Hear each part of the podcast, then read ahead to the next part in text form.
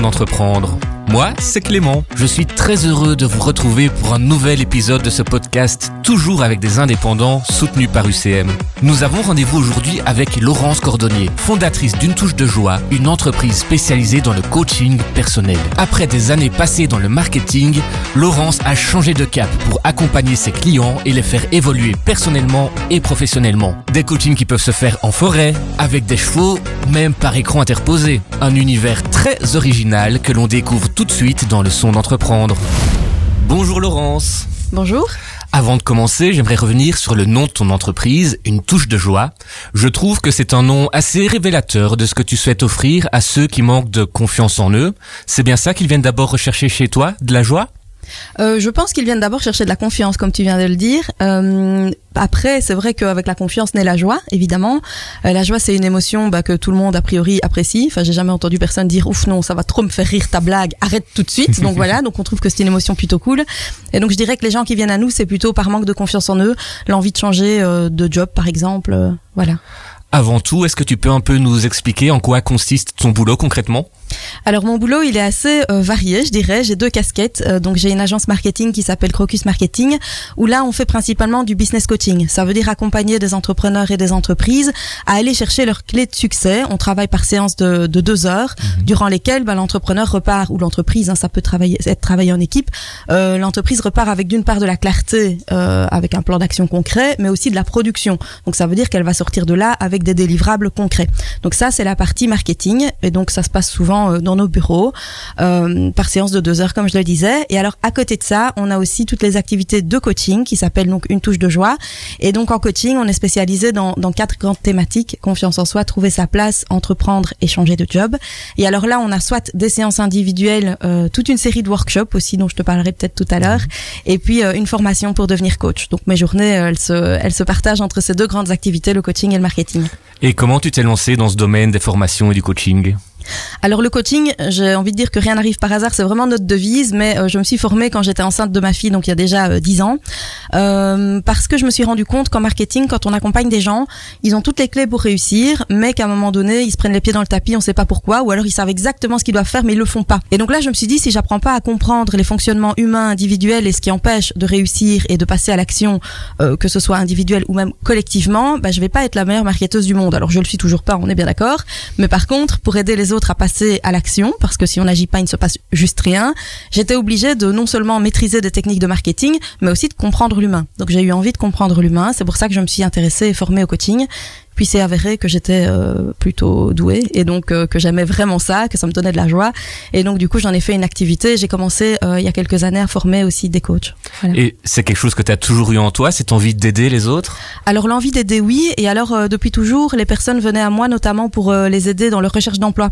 Donc depuis très très très longtemps en fait. Hein. Donc ça c'est un petit indice que j'avais sur ma route. Maintenant, j'ai jamais eu envie spécialement de devenir coach. c'est pas un truc qui m'avait traversé l'esprit. Et même en me formant au tout début, je je m'étais pas dit je vais devenir coach, euh, que du contraire, je m'étais juste dit euh, je ferai jamais ça, c'est emmerdant, les gens ont plein de problèmes, c'est fatigant. Enfin, voilà, donc euh, on m'avait pas appris non plus à écouter ce qu'il fallait entendre nécessairement dans ce que les gens disaient, mais non, l'envie d'être coach n'était pas là. il y a longtemps en tout cas. Donc tu en as déjà un peu parlé, mais est-ce que tu peux vraiment revenir sur l'événement qui t'a poussé à franchir le pas et à te lancer? Euh, je dirais que c'est la curiosité. Il se trouve que la formation pour devenir coach se donnait dans ma rue.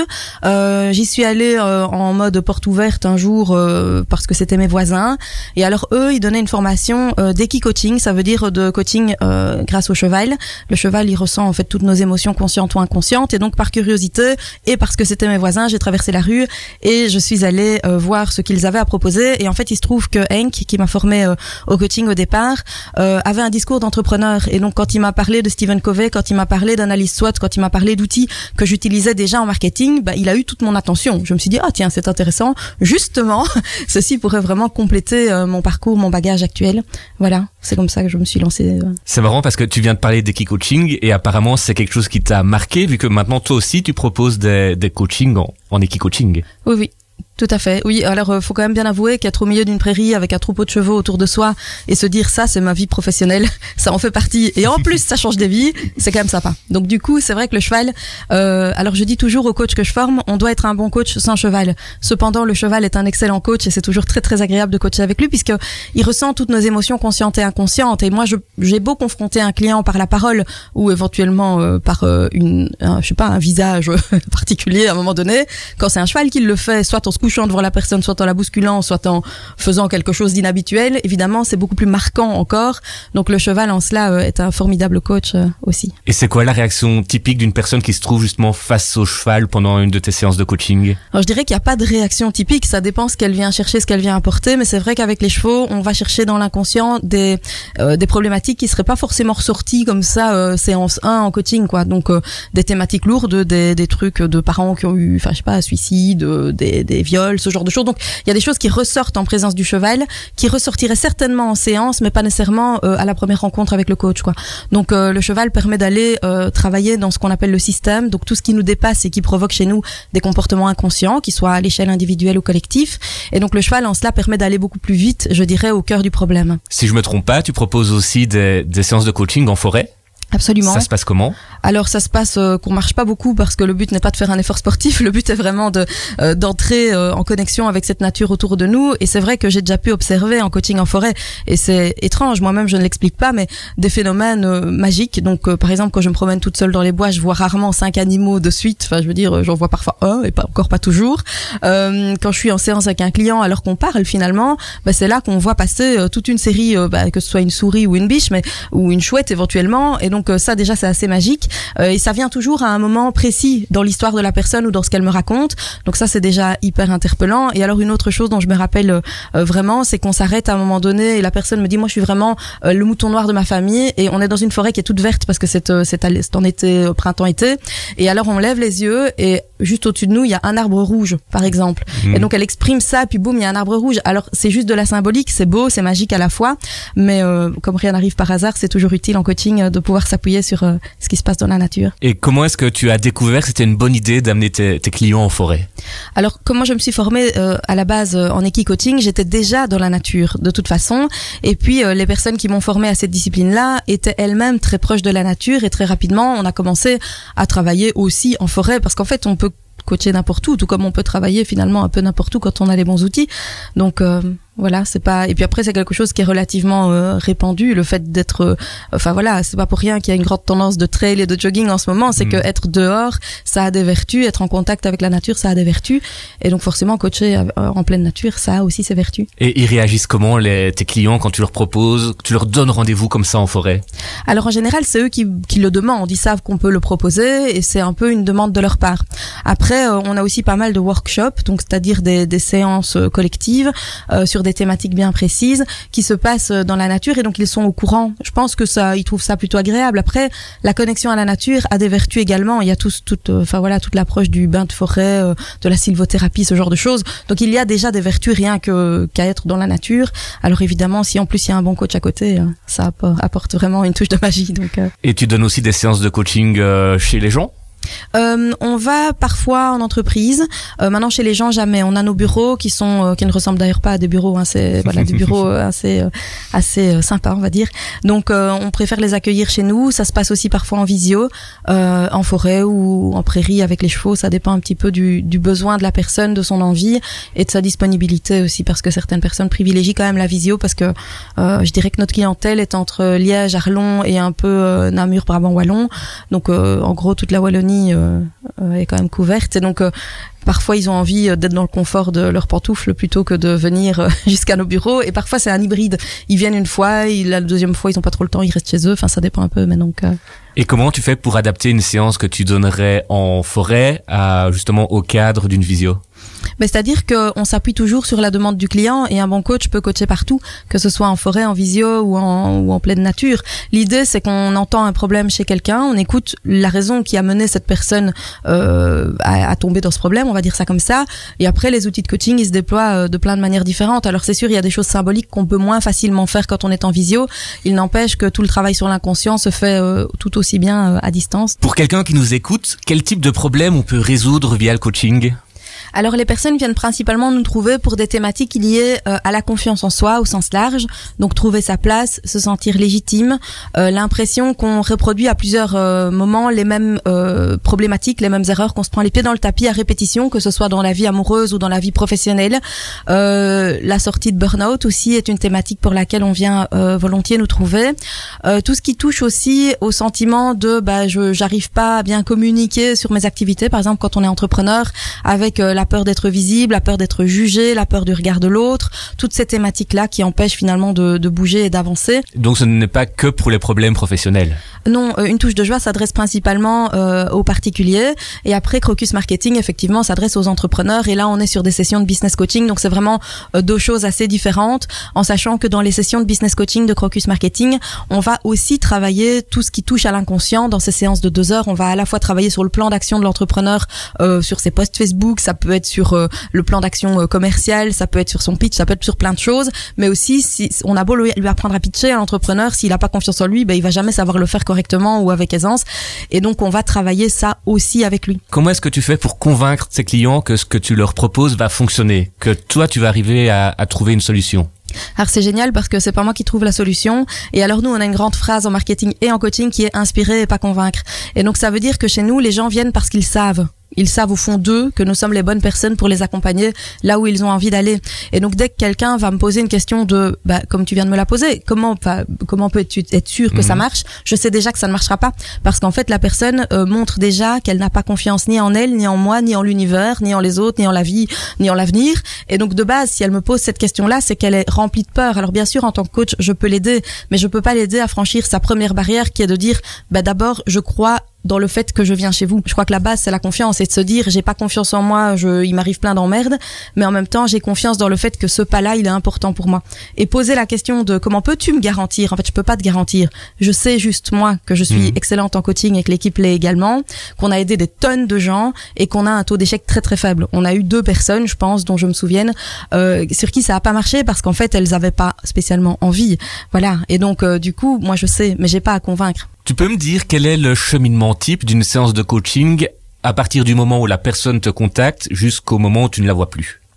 Alors du coup, en coaching pour les particuliers, elles vont prendre un rendez-vous d'une quinzaine de minutes en visio, durant lesquelles, ben moi, je, c'est toujours moi en fait pour le moment qui euh, qui les reçoit et qui écoute en fait leurs problématiques pour bien valider qu'on peut effectivement les aider. Elles ont un parcours qui fait maximum sept rendez-vous euh, avec euh, David ou avec Nathalie, et donc les rendez-vous s'étalent toutes les deux, trois, quatre semaines. Donc ça veut dire qu'une personne qui entre chez nous est accompagnée pendant 4 à 7, 8 mois en général, et pendant ce temps-là, elle a accès à tous nos workshops. Donc je récupère les plumes que j'ai perdues dans ma vie, euh, je m'autorise à réussir, euh, j'y vais mais j'ai peur. Enfin voilà, on a toute une série de workshops, on en a à peu près un par mois, euh, auxquels elles peuvent s'inscrire gratuitement. Donc ça veut dire que dans leur parcours, il y a à la fois ces sept rendez-vous individuels qui durent à peu près 45 minutes, et puis l'accès à tous nos workshops, ce qui veut dire que bah, la transformation à la clé, elle est quand même importante parce qu'on se donne les moyens entre guillemets de permettre à la personne de se poser des questions et d'y trouver de bonnes réponses.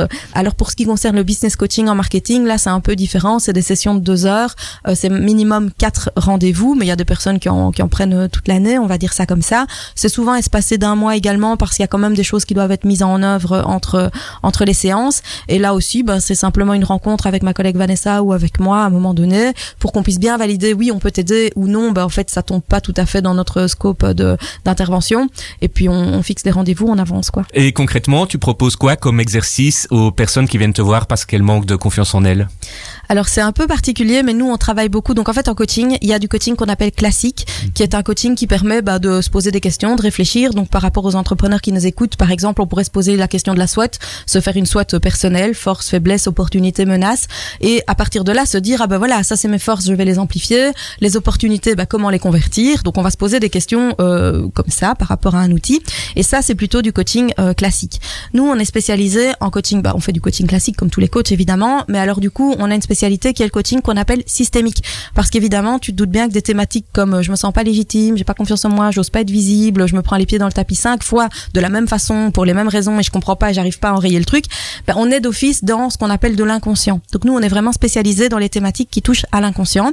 Et donc ça veut dire que pour atteindre cet inconscient, on va utiliser des outils qui vont travailler à la fois sur euh, le corps et les émotions sans nécessairement passer par la case mentale.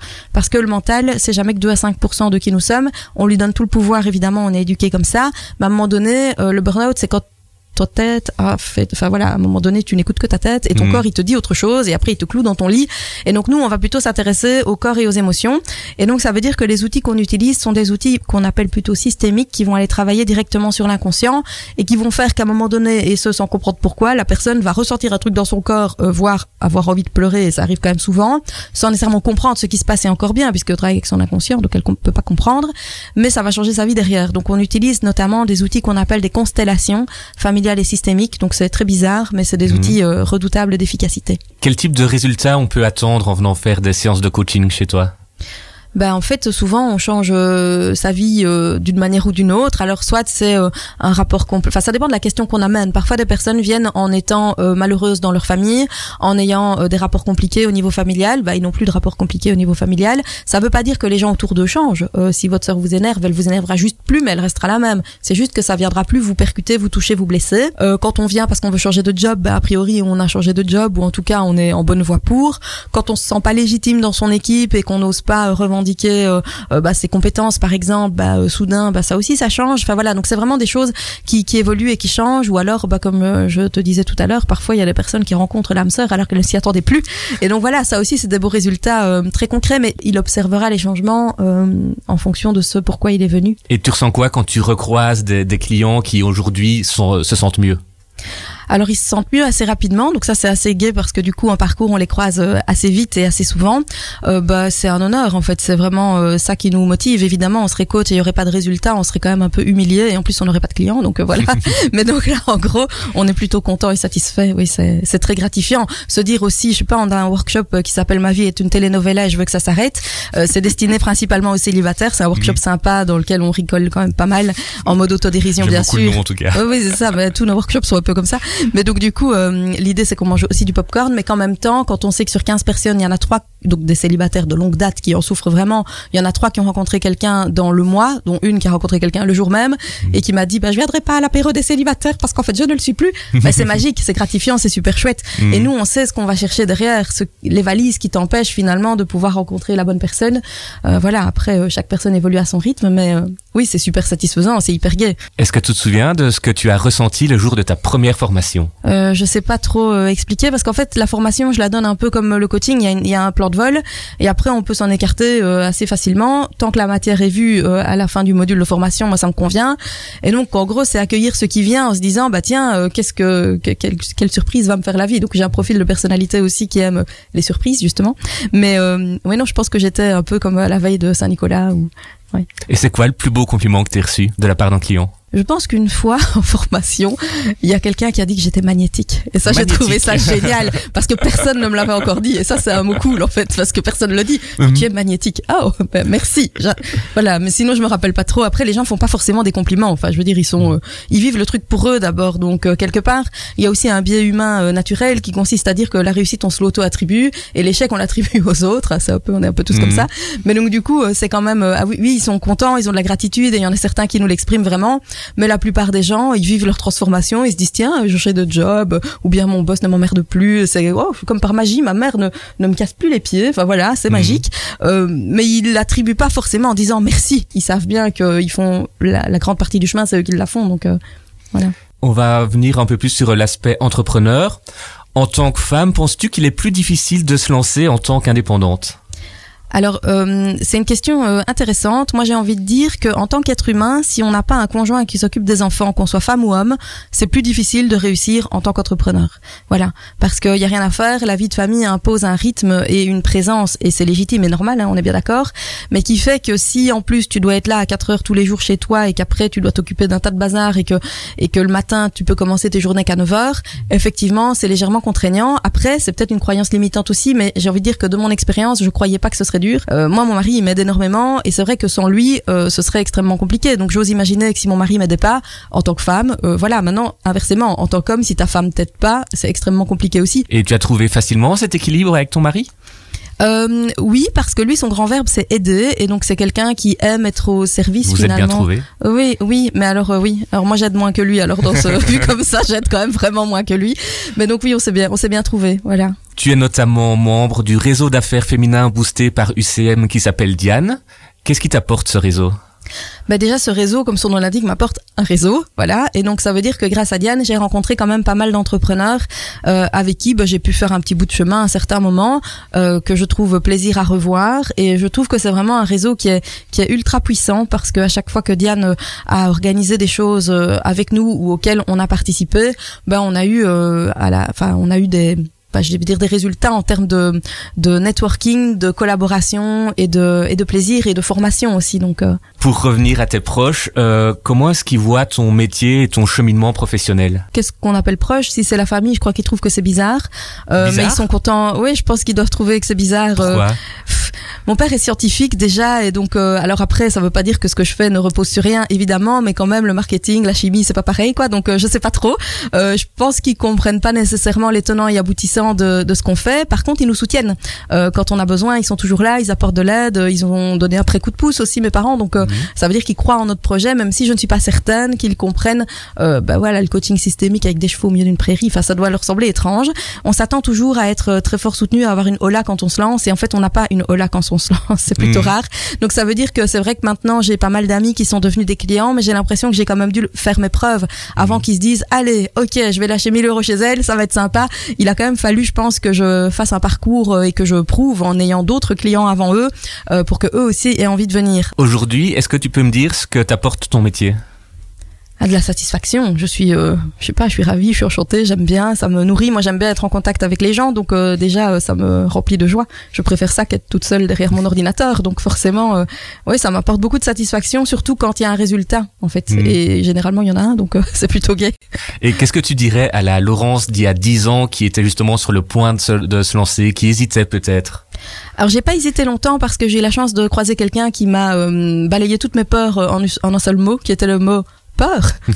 et donc, euh, il était entrepreneur, lui. Et je lui ai dit, bah, écoute, euh, Rodolphe, moi, j'ai peur de pas avoir de clients. Il a dit, peur? Et puis, il m'a parlé de toute autre chose. Et je me suis dit, tiens, c'est bizarre, il balaye ma peur d'un revers de la main. Tu peux juste me dire qui c'est ce Rodolphe? Alors, Rodolphe, c'est un entrepreneur dans le monde du digital, Rodolphe Finamor. Et donc, euh, il m'a proposé euh, de venir m'installer près de lui dans ses bureaux. Ce que j'ai fait pendant un an à Liège. Euh, c'est quelqu'un qui a été important dans mon parcours. Enfin, il, il le sait parce que je lui ai déjà dit et je le remercie chaque année pour ça. Mais juste en disant peur et en parlant de toute autre chose, ça a changé ma perspective. Voilà. T'as mentionné le Covid. Comment est-ce que tu sais, oui, du coup, pour donner des, des formations, des séances de coaching pendant cette période où on ne pouvait voir personne? En fait, c'est grâce au Covid que j'ai commencé à travailler en visio parce qu'avant ça, j'ai toujours refusé. J'avais même refusé à l'époque un, un chouette contrat chez Decathlon à Lille parce que je disais, eh ben non, moi je vais faire en présentiel. Enfin bon, bref, j'avais tout mon petit baluchon de croyances comme ça qui m'empêchait de le faire. Et donc du coup, ils avaient dit, bah non, euh, tu vas pas venir en présentiel, tu vas rester dans ton bureau, ça va être sympa, mais on va pas travailler ensemble. Enfin, je caricature, hein, c'était pas exactement Mhm. aussi direct, mais en gros, euh, bah juste après, il y a eu le Covid et j'ai commencé à coacher en visio et je me suis euh, bien amusée en le faisant. Et puis j'ai donné des workshops en visio, ce qui permettait de rassembler quand même plus de monde aussi voilà, je, ça me dérange pas en fait, ça me fait plaisir. De la même manière, maintenant, je crois pas que j'aurais envie de faire que de la visio. Mm. Je pense que j'aime encore bien d'aller au bureau, d'aller euh, avec des chevaux, enfin de faire d'autres choses. Euh, j'aime bien quand c'est varié, donc c'est probablement pour ça, mais Est-ce que tu as d'autres idées reçues qui se sont avérées être fausses? Très probablement, et à mon avis, j'en ai encore euh, pas mal. Après, j'arrive pas spécialement à te les nommer, mais oui, je dois probablement en avoir euh, plein, comme tout le monde. Ça s'appelle des croyances limitantes, et c'est super parce que c'est ce qu'on coach. Hein, mais voilà, mais oui, je dois en être truffé, et je dois en avoir eu beaucoup. Honnêtement, je me rappelle pas très bien. Voilà. Qu'est-ce que tu nous prépares pour le futur? Alors, on vous prépare pour le futur euh, de nouveaux workshops, dont un workshop qui s'appelle euh, Je dépose les armes, qui euh, voilà, qui aura lieu euh, à mon avis euh, à la rentrée prochaine. On sera au salon Retrouvailles aussi euh, tout début septembre. On aura, des- en fait, on a des workshops tous les mois. Donc pour le fu- futur, on a Je m'autorise à réussir, Stop à la procrastination, Je mets mes rêves à l'ordre du jour, Ma vie est une telenovela et je veux que ça s'arrête. On aura aussi J'y vais mais j'ai peur, qui se passe avec les chevaux pour les personnes qui ont envie de faire un truc mais qui ont peur. hein, voilà, comme son nom l'indique. Donc on a toute une série de workshops, euh, un sur le home organizing. Enfin voilà, on a toute une série de thématiques qui euh, qui attendent euh, sagement. Je récupère le pouvoir sur mon temps aussi. Enfin voilà, toute une série de thématiques de workshops. Et si tu devais faire passer un message à nos auditeurs qui sont dans le doute, ce serait quoi? C'est que rien n'arrive par hasard. Et voilà, c'est tout pour aujourd'hui. Merci Laurence de nous avoir partagé ton temps et tes précieux conseils. Avec joie. Nous, on se retrouve le mois prochain pour un nouvel épisode du Son d'entreprendre qui devrait plaire aux gourmands. Nous recevrons Ludovic Van le chef réputé du restaurant L'Atelier de Bossimé. Pour patienter jusque-là, n'hésitez pas à vous abonner à ce podcast sur votre plateforme préférée et à écouter les épisodes précédents. À très vite.